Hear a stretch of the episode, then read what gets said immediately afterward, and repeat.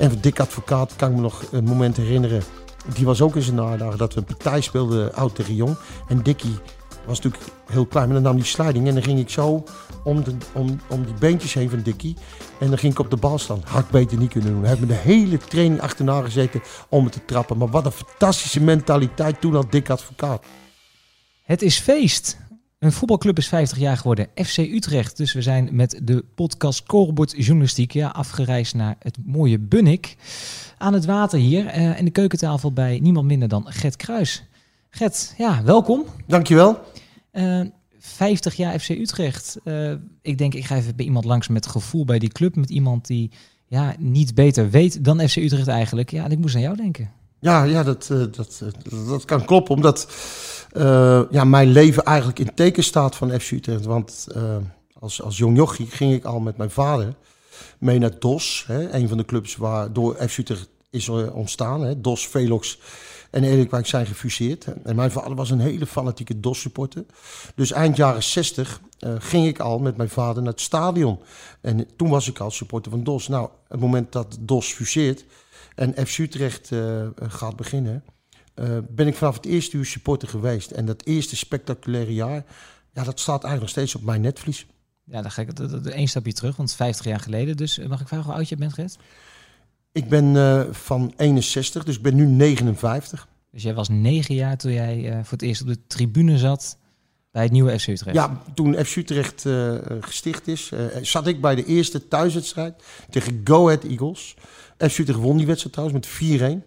En het was een spektakel in de Galgenwaard. En dat zit nog steeds bij mij ja, heel erg diep. ik merk het. Je hebt het meteen over een spectaculair jaar. Ja. Vertel eens, want ja, ik was er nog niet. Nee, Nee, ja, je moet je voorstellen dat DOS in de, in, uh, vooral de laatste jaren altijd tegen degradatie streed. Het was altijd hangen en wurgen in de onderste regionen, werd er gebivakkeerd. En miraculeuze ontsnapping in de laatste wedstrijd tegen Groningen zorgde ervoor dat DOS in de eredivisie bleef. En eigenlijk daardoor ook de fusie zou ontstaan. Want uh, het, het, verhaal gaat, als DOS gedegradeerd was, had die fusie er wellicht niet tot stand gekomen. Dus dat was het verhaal erachter. Ja, en dan... Uh, FC Utrecht met een spectaculaire selectie, met heel veel spelers. Drie clubs levende spelers. Met een geweldige trainer, vond ik. Bert Jacobs. Werd uh, geflankeerd door Frits Korbach. Later natuurlijk werden grote namen. Even later werd er ook Han Bergen bij gevoegd. Die was heel jong, maar die werd er ook nog bij gehaald. Maar eerst, dat eerste jaar vergeet ik nooit, omdat Bert Jacobs met FC Utrecht, met het nieuwe FC Utrecht aanvallend voetbal speelde. En het stadion zat ook behoorlijk vol. Bij DOS was het in de laatste jaren 6.000, 7.000 mensen. En vooral het eerste jaar was het in de Galgenwaard wel uh, 14, 15, 16.000 mensen. Dus dat was ook een opmerkelijk verschil. En er werd spektakel geboden. Want bij DOS uh, werd er altijd een uh, defensieve strategie gespeeld. Hè? Want als je onderin staat, dan moet je met hangen en wurgen moet je maar zorgen dat je overleeft. Weet je, maar, betonvoetbal hebben Ja, ja, klopt. En bij FC Utrecht was het anders. En ik, ik had ook een paar helden. Eens, John, John Steen Olsen, de Deen. Ik vond het een koning. Koaliaanse, een van de weinige aankopen, vond ik toen al een koning. Sokjes omlaag, maar hij was voorstoppen en hij vrat elke spits op. Dat vond ik twee geweldenaren. Uh, de keeper Istatov, een grote... Nee, Istatov kwam later. Uh, dat was ook een held voor mij. Uh, maar in dat eerste jaar, Jan Groenendijk in de spits. Scoorde veel, kon niet zo heel goed voetballen, kon wel scoren. Maar Utrecht speelde uh, met flair, wat bij Utrecht is past. Hè. Wij zijn toch een, een brutale uh, uh, gemeenschap volgens mij in Utrecht. Wij, wij hebben veel flair. En dat was FC Utrecht ook. Vond ik wel heel mooi om te zien. Ja, en dan, want we hebben jou later leren kennen als speler en als trainer en allemaal andere rollen in de voetballerij. Maar daar was het nog gewoon kleine get op de tribune ja. met, met, met zijn idolen eigenlijk. Ja, eigenlijk wel. Want ik was natuurlijk enorm supporter. Mijn vader werd ook meteen uh, gepakt door FC Utrecht. Die die tijdens een wedstrijd verstond hij twee pakjes sigaretten. Want hij was altijd uh, met, die, met, die, uh, met die club bezig. Uh, rondom mijn vader had hij heel veel vrienden. Dus we gingen ook ja, met een hele grote groep. We gingen altijd op de hoofdtribune. Mijn vader zat ook in een soort, het was de voorloper van een soort businessclub. Hè, want met een aantal mannen ondersteunden ze ook FC Utrecht toen al.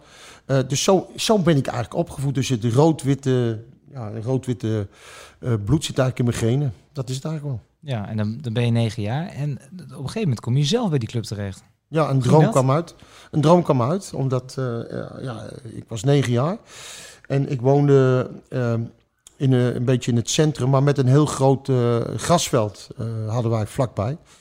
En het straatvoetbal floreerde in die tijd. we voetbalden en op straat en op dat veld. We hadden zelf een, een buurtelftal.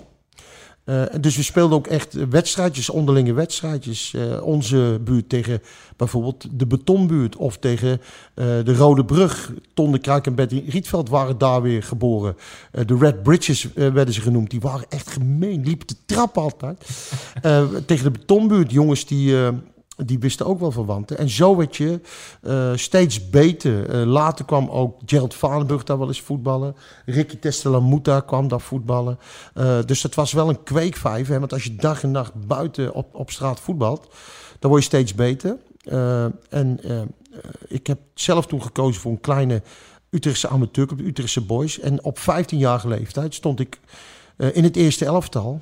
En ik werd uitgenodigd door FC Utrecht. Dus een droom ja, kwam eigenlijk voor mij uit.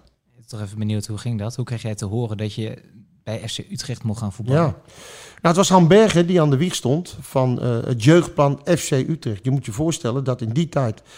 Uh, FC Utrecht was een stichting, dus die had uh, twee elftallen.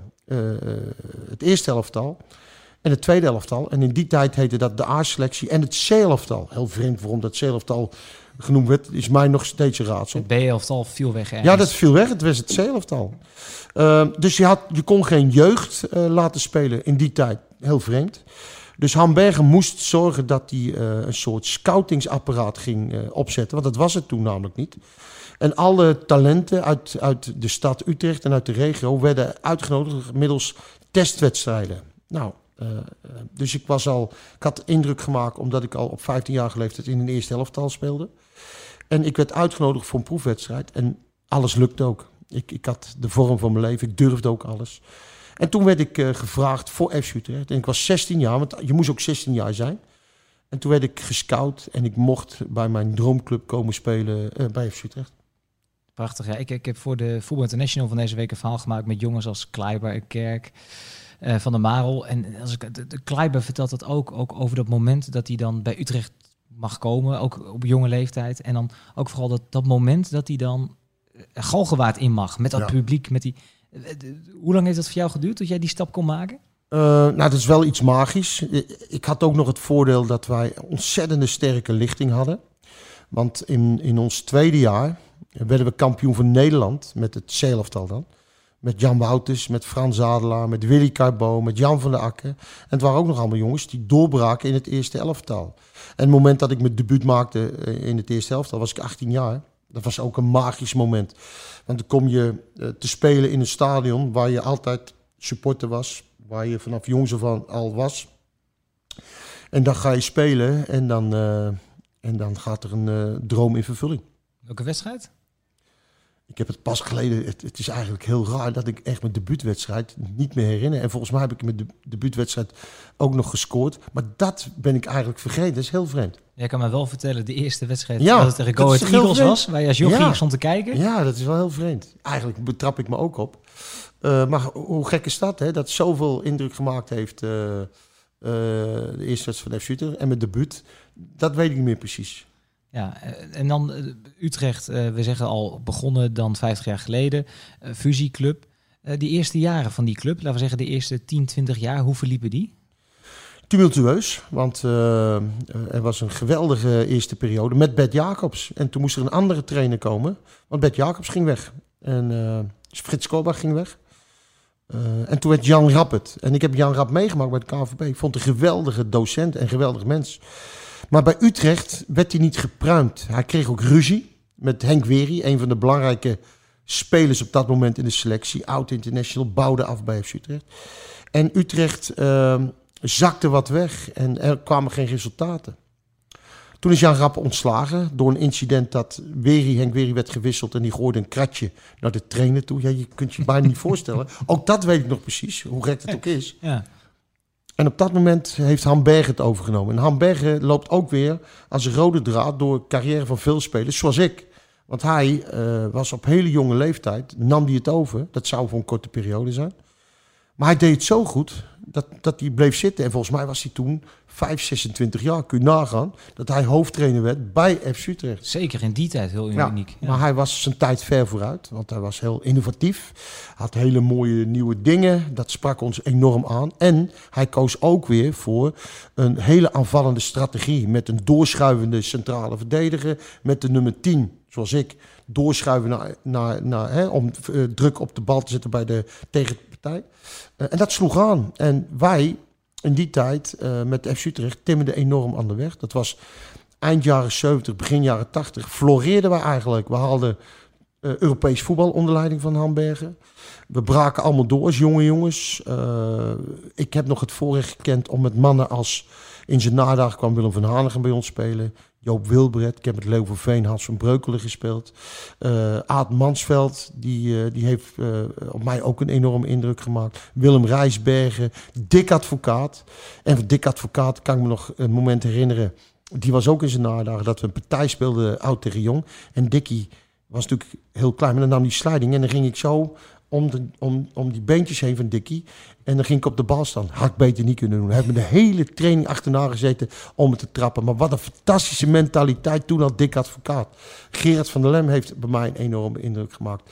Dus je kunt je voorstellen dat we toen in die tijd een mix hadden van een aantal enorme talentvolle spelers. En dat gemixt met een paar oude corriveeën. En, heel belangrijk ook, in die tijd, grote tegenstelling tot heden eh, ten dagen, is dat de selectie louter en alleen voor 90% bestond uit jongens uit de omgeving Utrecht. Dus het was een enorm verschil met, met deze tijd natuurlijk. Ja, maar dat deed bij het publiek natuurlijk wel goed. Die konden zich identificeren met het elftal wat op het veld stond. Ja, nee, absoluut. Ik, eh, we hadden een enorme trouwe supporters eh, scharen met de jongens eh, van het eerste uur, waar wij, die wij ook allemaal kenden. Een aantal, wij werden wel op handen gedragen. Dus dat was wel een hele mooie tijd, want nou ja, we, het ging ook heel goed in die tijd. Ja, nu zie ik staan dat jullie in die periode één keer de beker hebben gewonnen. Maar Ja. ik kan me herinneren dat jij daar niet bij was. Nee, toen had ik me enkel gebroken op drie plaatsen dat jaar. En dat is eigenlijk cruciaal geweest in mijn carrière. Want daarna ben ik eigenlijk nooit meer op mijn niveau gekomen. Ik heb nog wel eh, Europees voetbal gehaald onder leiding van Willem van Hanegem en Nol de Ruiten. Eh, ik was na mijn blessure even uitgeleend aan RKC. Op het moment dat Willem van Hanegem eh, gekoppeld werd aan Nol de Ruiten. Eh, een van de eerste dingen die hij deed is om mij terug te halen van RKC. Dat vond ik wel heel erg tof. En ik heb zijn vertrouwen niet beschaamd. Want wij hebben in dat jaar, toen Willem toegevoegd werd, eh, bleef Nol op kantoor. Die nam een sigaartje en een whiskietje. En Willem ging met ons naar buiten. En dat vond ik ook knap van Nol, dat hij toch eh, dat voor elkaar kreeg met Willem. En toen hebben we nog Europees voetbal gehaald. Met als spitsenkoppel Willards en Walloon. En Willards heeft daar nog een transfer verdiend naar, aan, naar Borussia Mönchengladbach. Dus dat was ook een prachtig jaar. Het jaar erop eh, scheurde ik ook mijn kniebanden weer af. En toen werd ik helaas eh, voor betaald voetbal afgekeurd. Ik heb even opgezocht, 169 wedstrijden in Schutten FC Utrecht. Ja, mooi hè? Ja. Dat is een prachtig aantal? Hadden er veel meer moeten zijn. Want op het moment dat eh, ik mijn zware blessure opliep, was ik ook wel vaak in Jong Oranje, Olympisch elftal, het Nederlands B-elftal. En op het moment dat ik op de stand-by-lijst stond van het Nederlands elftal, maakte Jan Wouters debuut tegen Frankrijk in de Kuip. En als er toen nog wat gebeurd was, had ik er ook bij geweest. En ja, je weet nooit, als ik niet geblesseerd, zwaar geblesseerd was geraakt, wa- wat, ja, wat er dan had gebeurd. Maar ik ben er wel van overtuigd dat ik dan nog veel meer wedstrijden voor Utrecht had gespeeld. Heb je dan een plekje kunnen geven of niet? Nu wel, maar ik heb daar wel jarenlang last van gehad. Sterker nog, eh, toen ik afgekut werd voor betaald voetbal, eh, zocht ik mijn heil in eh, eh, de taxiwereld. Mijn zwager was op dat moment de grootste bij de taxibranche. Die had 25 vergunningen toen, die waren veel waard. Ik had toen ook een paar vergunningen gekocht. Ik heb een tijdje meegereden op de taxi. Ik was een soort maat in Spanje. Dus het was wel hartstikke leuk, maar het was mijn wereld niet. En toen heb ik me weer gestort op het halen van mijn trainingsdiploma's. En toen dacht ik van, nou, ik wil weer terug in het voetbal en ik wil trainer worden. Ja, dan heb je een hele mooie trainerscarrière aan overgehouden. Ja, ik heb een hele leuke periode gehad. Dat is wel gepaard gegaan met eh, hoogte- en dieptepunten. Want net zoals elke coach bijna eh, ben ik ook een aantal keren ontslagen. Maar ik ben wel kampioen geworden in de eerste divisie met Den Bosch. Ik ben wel kampioen van Nederland geworden bij de amateurs met Holland. Ehm, ja, en ik heb eh, enorme leuke tijd. En bij bijna alle clubs waar ik terugkom, word ik nog altijd heel hartelijk ontvangen. Dus dat vind ik ook wel weer heel erg belangrijk. Ja, ik, het enige wat misschien wel jammer is dat je nooit de hoofdtrainer van FC Utrecht bent geworden. Ja, want in de wetenschap dat Jan Wouters hoofdtrainer geweest is, succesvol. Frans Adelaar hoofdtrainer geweest, succesvol. Ik helaas niet. En wij hebben met z'n drieën vaak een middenveld gevormd. Waarbij wel eens mensen zeggen, wat een leuk middenveld was dat. Drie echte Utrechtse schoffies, kaboutertjes, zo noemden ze ons ook. Uh, helaas niet, maar het gekke is dat ik nu weer terug ben bij FC Utrecht en een andere rol vervul. En ik het ook wel weer enorm naar mijn zin heb. Ja, voor de luisteraars, wat doe je nu precies bij Utrecht? Ik ben als ambassadeur, verbonden aan de commerciële kant. En ik werk nauw samen met René Vermeend.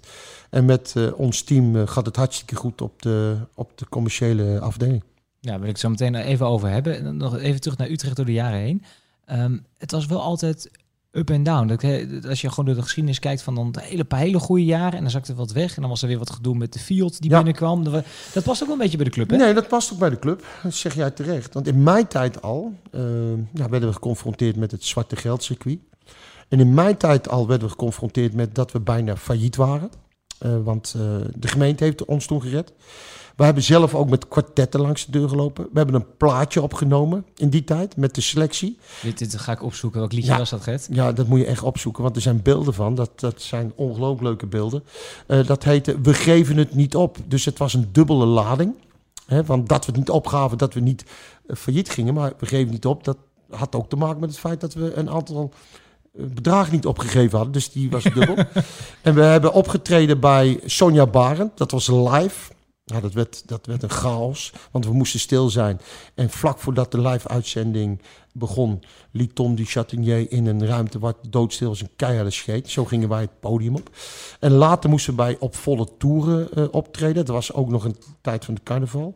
En de trainer zei, doe maar uh, jullie pak aan aan de bovenkant en doe daaronder maar aan wat je wil. Dus voetbalbroekie, uh, voetbalkous en Ton de Kruik kwam met de charretels aan van zijn zus Ria. Dus zo gingen wij het programma op volle toer in. Dus dat, dat zijn dingen die ik ook nooit vergeet. Maar het waren roerige tijden. En daarna uh, is Utrecht nog een keer in de problemen uh, geraakt.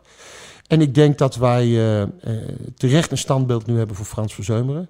Want hij is wel de man die Utrecht op het ogenblik in rustig vaarwater heeft gebracht.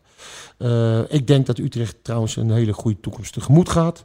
Uh, maar dat heeft ook te maken met het feit dat er rust is gecreëerd door de ja, financiële inbreng van Frans Verzeumeren. Precies, dat is eigenlijk de laatste zet. Daar komen we, daar eindigen we zo meteen zeker even mee met de toekomst en ook de rol van Frans. Je bent, je bent bij meerdere clubs ook trainer geweest, zei je al. Uh, ja, ik wil toch één pijnlijk moment nog even benoemen. Ik heb hem even opgezocht. 2004, FC Utrecht tegen de Graafschap. Ja, uniek moment. Ehm, Jij, ben, jij, jij, bent trainer van de Graafschap op dat moment, van de superboeren. Ja, ja. En ja. Bij, bij FC Utrecht is er een, een talent wat er aan zit te komen. Ja. Die zit bij de selectie. Ja. Die mag warm lopen. Een, ja. Ricky Kruis mocht hij toen nog zeggen. Ja. En van tevoren ging het erover, want volgens mij had hij al ergens in een programmaboekje gezegd van... Uh, pa, pas maar op of maak je borst maar nat. Ja, maak je borst maar nat. En het mooie, uh, Stef, is van dit uh, verhaal ook... dat u bij jouw collega van Studio Sport, Jan Rolfs... voor de wedstrijd geïnterviewd wordt. En hij zegt, het zal toch niet gebeuren dat hij erin komt. Waarbij ik zeg, het zal toch niet gebeuren dat hij de winnende goal maakt... want dan komt hij er voorlopig niet meer in. Dat heb ik na de wedstrijd trouwens ook gezegd. Uh, dat hebben een hoop uh, collega's ook geloofd. Want die dachten, hij mag er niet meer in. Maar het bijzondere was, meen ik echt, dat ik het een soort volgevoeld heb. Bizar eigenlijk. Het moment dat hij ging warmlopen... Uh, zei ik tegen mijn toenmalige assistent Andries Uldrink... Andries, ik heb een heel vreemd gevoel. Je moet je voorstellen, het is 0-0. De Graafschap knokt voor elke meter. Utrecht krijgt het steeds moeilijker. En Rick komt erin. En zijn eerste balcontact is een schot keihard in de kruising. Hij legt hem echt in het kruising. Hij legt keihard in de kruising. Bleef 1-0. Het was 1-0, bleef 1-0. Het is eigenlijk te bizar voor woorden, maar het was net of het voorbestemd was. En je ziet ook aan mij een shot, dat zie je dan op camera. Ik, ik ben eigenlijk verbijsterd. Enerzijds was ik enorm teleurgesteld, want met mijn ploeg uh, moesten we knokken om, uh, om erin te blijven. Uh, maar anderzijds was ik ook super trots op Junior, dat hij de goal maakt. Dus het is een bijzonder moment. Het is volgens mij ook nooit meer gebeurd in de geschiedenis. Dat uh, een vader tegen een zoon, dat de zoon dan de enige treffer maakt en dat dat de winnende blijkt. Maar even voor de geschiedenisboeken, woonde hij toen nog thuis? Toen woonde hij nog thuis. En, en s'avonds heb en s'avonds hebben we toch wel een, een, een, een, een slokje erop gedronken. En uh, omdat ik tot op de dag van vandaag een enorme band heb uh, met Rick. Ja, je hebt de sloten niet vervangen voor dit Ik heb, ik heb het niet eh, hermetisch afgesloten. Nee. Nu kunnen we erom lachen. Ik snap op dat moment als je trainer van de graafschap bent en je werkt met die groep en je wil presteren. En de falen die ik hoor, wagen jullie meer op koers om punten te pakken daar dan Utrecht eigenlijk. ja, dat was een wedstrijd waarbij we steeds... eh, we waren dichtbij, maar goed resultaat. Ja, toch, toch, wel- toch wel bijzonder hoe dat dan gaat, hè? Ja, en achteraf zijn we gedegradeerd, dus misschien heb ik dat toch wel te danken aan mijn zoon. Bedankt nog, Rick. Ja, leuk, leuk. Leuk. Bedankt. Leuk. Ja, nee, dat, dat waren gezellige kerstdagen dit jaar. Hey, Gert, door al die jaren heen, even een, even een heel kort lijstje maken. Ja. Eh, de beste speler FC Utrecht. Ja, dat is lastig. Ik, ik, eh, ik heb er wel een paar. Ik zei al dat mijn held John Steen Olsen. Van Michael Mols, eh, geweldige speler. Eh Leo Verveen mist Utrecht, was natuurlijk ook Michel Vorm, geweldige keeper. Ja, ik kom, dan kom ik zo bij, bij die namen eigenlijk. Jan Wouters was natuurlijk ook geweldig.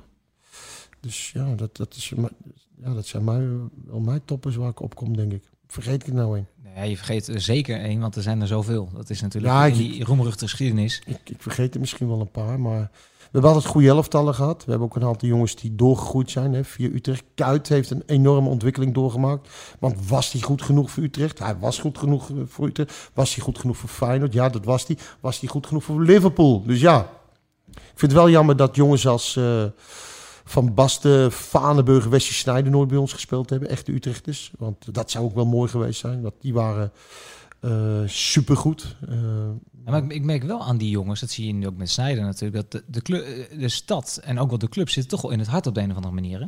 Ja, Utrechters blijven Utrechters. En Wesley is ook een echt Utrechter. Een ondieper. Dus dat is wel mooi. Maar ook Marco, echt Utrechter. Gerald, Vaandenburg, Ivaantje. Wat was die goed vroeger zeg. Zo in de zaal meegespeeld. Ongelooflijk kon die voetballen. Ik heb een Jong Oranje met Marco van Basten gespeeld. 5-0 wonnen we tegen Spanje. Hadden we Van Basten en Kieft in de spits. Rijkaard en Koeman achterin. Wouters en ik op het middenveld. Ik heb nog nooit zo'n makkelijke wedstrijd gespeeld. En toch tegen Jong Spanje. Was geen huppie vooruit. Geweldig, Ja. geweldig. Ja, maar dat is ook wat je zegt van wat zonde dat jouw carrière zo heeft moeten eindigen. zonde. Je, je weet het niet, maar voor hetzelfde geld Ja. eh, Je weet het nooit. had je andere palmares gehad. Je we weet het nooit. Je, je weet het niet. Beste trainer? Nou, dan kom ik eigenlijk wel eh, eh, op Hambergen. Maar Barry Hughes vond ik ook geweldig. En eh, Kees Rijvers en Rob Baan bij Jong Oranje vond ik ook geweldig eigenlijk. Dat, is eigenlijk, dat waren eigenlijk wel mijn, mijn top drie. Ja, en nu, Vier. ja, nu heeft Utrecht drie, nou eigenlijk vier prijzen gepakt. Drie keer de beker, één keer een kruifschaal. Was het mooiste moment in de geschiedenis? Is dat een prijs of is dat een ander moment geweest voor jou? Nou, voor Utrecht wel een prijs. Voor, hè, want ik, ik ben natuurlijk... eh, ik zat eh, met, een, met mijn beenbreuk, maar ik was er wel bij. Eerste keer dat we de beker wonnen, het is natuurlijk geweldig. Eh, Rick heeft meegemaakt.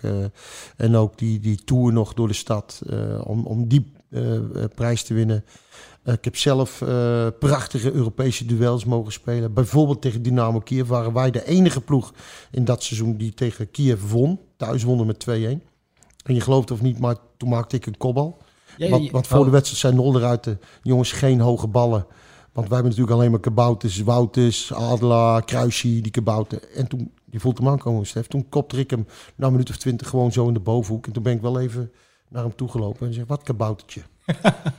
in, de, in de return zat ik trouwens op de bank. Ik had het beter niet kunnen doen. Zo gaat het dan. Zo gaat het dan, hè? Zo gaat is ook Utrechts. Hè? Ja, Gewoon uitspreken wat je vindt.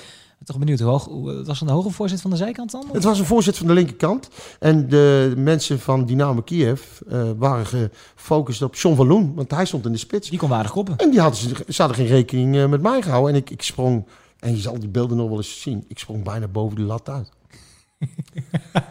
ik ga YouTube zoeken vanmiddag, Gert. Dat snap jij, hè? Je gaat hem, je gaat hem opzoeken. Ja, die ga ik zeker Ja. even opzoeken. Mooi. Ja. Hey, eh, dieptepunt? Ja, toch een beetje vervelend. Nou, maar- dieptepunt wel, ook een aantal. Eh, ik heb eh, op een gegeven moment natuurlijk heb ik mijn enkel gebroken. En ik heb heel veel moeite gehad.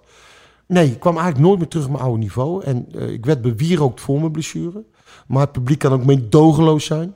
En die, die kan je ook zeggen van breek je andere been ook maar meer. Wordt er ook van de tribune afgeroepen. Dus dat vond ik wel een dieptepunt. Uh, het dieptepunt was ook afkeuren van de, de af, dat ik afgekeurd werd voor betaald voetbal.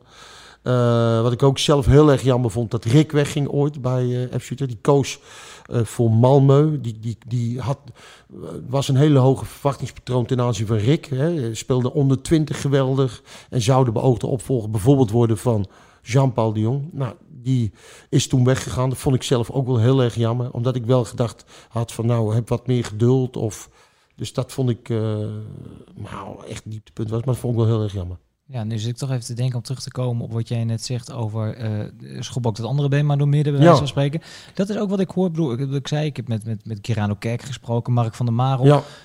Ze hebben er allemaal wel een keer last van gehad, hè? Want die Utrechters kunnen ja. cynisch zijn, Gert. Ja, die kunnen cynisch zijn. Uh, ik heb het ooit opgenomen voor Mark van der Marel tijdens een spelerspresentatie samen met René van den Berg. We moeten even uitleggen, Mark van der Marel uh, kwam op een gegeven moment van Haarlem, zeg ik even bij een hoofd, naar Utrecht. Uh, kwam in het tweede van Utrecht terecht. Een jaar later zat hij in het eerste elftal.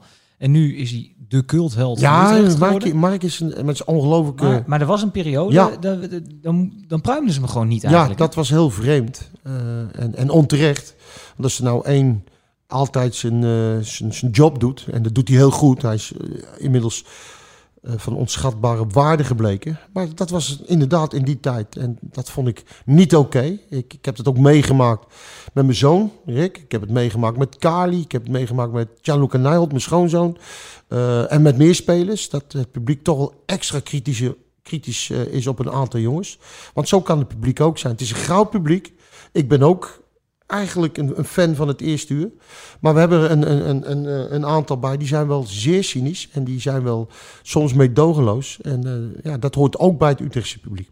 Ja, even voor duidelijkheid, wij zitten bij thuiswedstrijden op dezelfde perstribune. Ja. We zitten praktisch naast elkaar bij die ja. wedstrijden. Jij geeft daar ook nog commentaar voor ook nog, Utrecht. Ja. ja. Dat, is, uh, dat is bizar overigens, want dan zit Gert eerst zit hij uh, boven in het stadion, dan zit hij daar de, de sponsoren... Uh, voorbeschouwing te doen. voorbeschouwing te doen, dan praat hij en dan rent hij die tribune af en dan zet hij koptelefoon op zijn hoofd en zit hij samen met René van den Berg voor RTV Utrecht ben die wedstrijd te analyseren. Ben ik weer neutraal aan het analyseren? zo kan dat, hè? Zo kan andere het, pet op. Andere en dan... pet, gewoon andere stropdas, andere cap. Nee, zonder gekheid, dat is heel leuk. Alleen achter ons zitten ook een paar hele fanatieke ja. fans.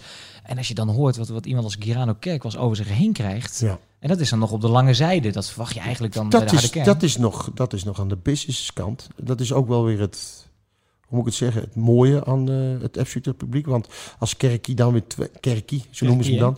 Als hij dan weer twee acties maakt, dan, dan adoreren ze hem. En het, het is wel heel erg, uh, het, gaat, het is wel heel erg opportunistisch. Dat hou ik altijd uh, die jongens voor, waar ik ook wel eens mee praat. Hè. Jongens als Girano of, of Jean. Of, um, en Mark is er doorheen gegroeid, die is er overheen gegroeid. En je hebt hem voor me opgenomen, zei je? Daar ja, ik heb, ik heb uh, geprobeerd als uh, oud speler uh, en, en, even wat ge, geladeerd met, hu met humor. Maar tijdens een spelerspresentatie. En hij kreeg een ovationeel applaus. En vanaf die tijd. En of het of dat nou een drempeltje geweest, ik heb geen idee. Maar, maar Mark wordt nu uh, zeer gewaardeerd en terecht. En ik hoop dat Girano Kerk, want als de mensen goed opgelet hebben, heeft hij het hoogste rendement. Uh, dus dat moeten die twee achter me nu ook onderhand wel weten. Zo is dat. Hij die heeft een fantastisch seizoen gehad. Absoluut, absoluut. Zeker ten aanzien van doelpunten en assist. Jongen doet het goed. Ik kan nog wel een stapje maken. Ja, dan komen we eigenlijk de mooie stap naar het huidige Utrecht. Jij zegt net al, Frans van Zeumeren uh, heeft door de jaren heen wel wat geld in de club gestoken om uh, ja, het rustig te krijgen. Uh, maar ik proef ook wel nu dat de club ook groeit. Hè. Het is niet alleen meer handje ophouden bij de suikeroom, bij de liefhebber Frans. Maar uh, dat, jij spart ook veel met de huidige directie volgens ja, mij. Je hebt ja. ook een verhaal over uh, in het magazine deze week en op VI Pro over de toekomst van Utrecht. Ja. Er zit wel een gedachte achter, hè? Ja, dat zit er zeker achter. Uh, zonder nou tot in detail te treden, is het zo dat uh, FC Utrecht, uh, er is rust. de organisatie staat als een huis in mijn ogen. Op een aantal vlakken, hè, want op technisch gebied doen we het al een aantal jaren zeer goed. Dat is een groot compliment voor Jordi Zuidam, uh, maar ook voor uh, de mensen om Jordi heen die hem steunen. Uh, Utrecht is toch in staat gebleken in de laatste jaren om of de play-offs te bereiken of de bekerfinale te bereiken, Europees te halen. Dus dat is hartstikke goed. daarnaast groeit de organisatie ook door. ik refereerde al aan het feit dat ik tegenwoordig wat aan de commerciële kant doen. Daar hebben we ook grote stappen in gemaakt. Dat is ook heel belangrijk.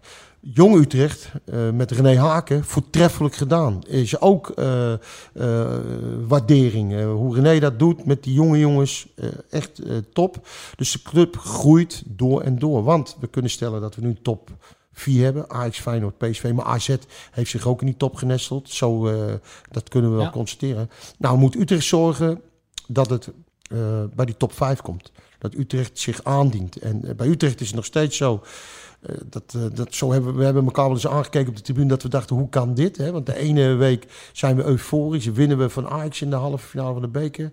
Maar een paar weken, of een week dan daarvoor, dan gaan we onderuit bij RKC. Dat past ook natuurlijk wel een beetje bij Utrecht. Maar ik denk wel dat we aan de voorhand staan van een hele mooie periode bij Utrecht.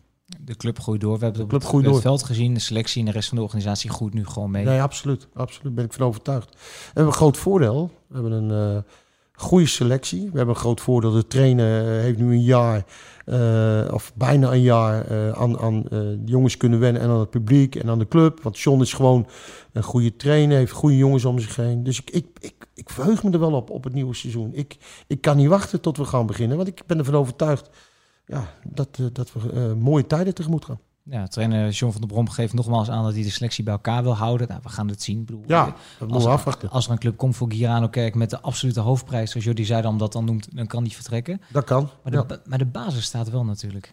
Ja, ja, het is wel zo dat ik wel denk dat er centraal achterin wel wat moet gebeuren. We moeten afwachten hoe Willem Jansen terugkeert van zijn blessure. Uh, ik heb hem pas geleden gesproken. Zijn uh, revalidatie gaat heel erg goed. Uh, ik weet niet wat er gaat gebeuren met Hoogma. Moet hij wel of niet terug? Uh, dat is afwachten. Bergström komt terug. Dus ja, je zal misschien een ander centrum gaan krijgen. Uh, Warmerdam, goede aankoop denk ik. Hè. Die kan van cornervlag naar cornervlag gaan.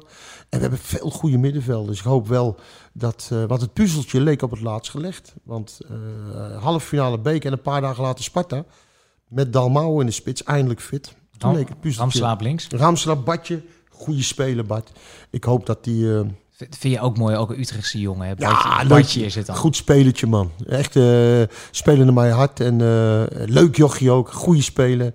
Ja, en die moet het maar laten zien het nieuwe seizoen. Ja, en dan... Ja, je hebt alle inside informatie, hè? Want Rick zit op de bank. Assistent trainer. Ja, ja, nou ja, weet je, we hebben, we hebben de afspraak al jaren. Want jij zei al dat ik vaak aansluit... Nee, elke week aansluit bij René van den Berg. Um, ik praat met Rick over voetbal, maar ik weet nooit een opstelling. Kan ik ook nooit in de problemen komen. Uh, ik weet uh, bij de commerciële kant alle ins en outs. En op het technische vlak ga ik af en toe kijken. Vind ik ook mooi om te zien, maar ik laat hem zijn job doen. Wij kunnen nooit daardoor in de problemen raken. Ik ben super trots op hem, maar ik ben net zo super trots op mijn dochter, Romy. Uh, dus ik vind het wel mooi dat hij uh, als echte F Shooter jongen ook, want hij komt uit de jeugd van F Shooter, heeft ook in het eerste helft al gespeeld. En ik vind het uh, hartstikke mooi dat hij samen heeft gewerkt met mensen als Erik ten Hag, Dick Advocaat, John van der Brom, Jean-Paul de Jong, Marines Dijkhuizen, Stefan Posma. Dat zijn wel allemaal jongens waar Rick natuurlijk ook weer dingen van, van opsteekt. En dit jaar heeft hij de cursus coach betaald voetbal gevolgd. Uh, abrupt moeten stoppen, hè, maar volgens mij is het zo dat hij uh, nog een aantal dingen moet doen, maar hij, hij staat er goed voor. Dus ik hoop dat hij dat diploma gaat halen. Ja, dat is geweldig natuurlijk, geweldig. En gaat hij dan in tegenstelling tot uh, Kruis senior ooit wel als hoofdtrainer aan de slag in de Galgenwaard? Ik heb geen idee. Ehm, hij vindt het enorm leuk bij Utrecht. Hij heeft een enorme leuke band met zijn collega's, met Sean, met Dennis Haar die, uh, die uh, hartstikke goed werk ook levert bij dat eerste elftal. maar je weet niet wat de toekomst gaat brengen. Want een trainer, dat hou ik hem ook voor. Een trainer is een passant. Uh, als cliché weer, maar het is wel zo. Een trainer is hired to be fired. Hè. Het moment dat je aangesteld wordt, dan weet je ook dat je op een gegeven moment weer een keer weggaat. Ga je voor de voordeur of door de achterdeur. Dat is ook wat hij zich moet realiseren. Dus we wachten het maar even af. We gaan het zien. Get, 50 jaar FC Utrecht. Mooi.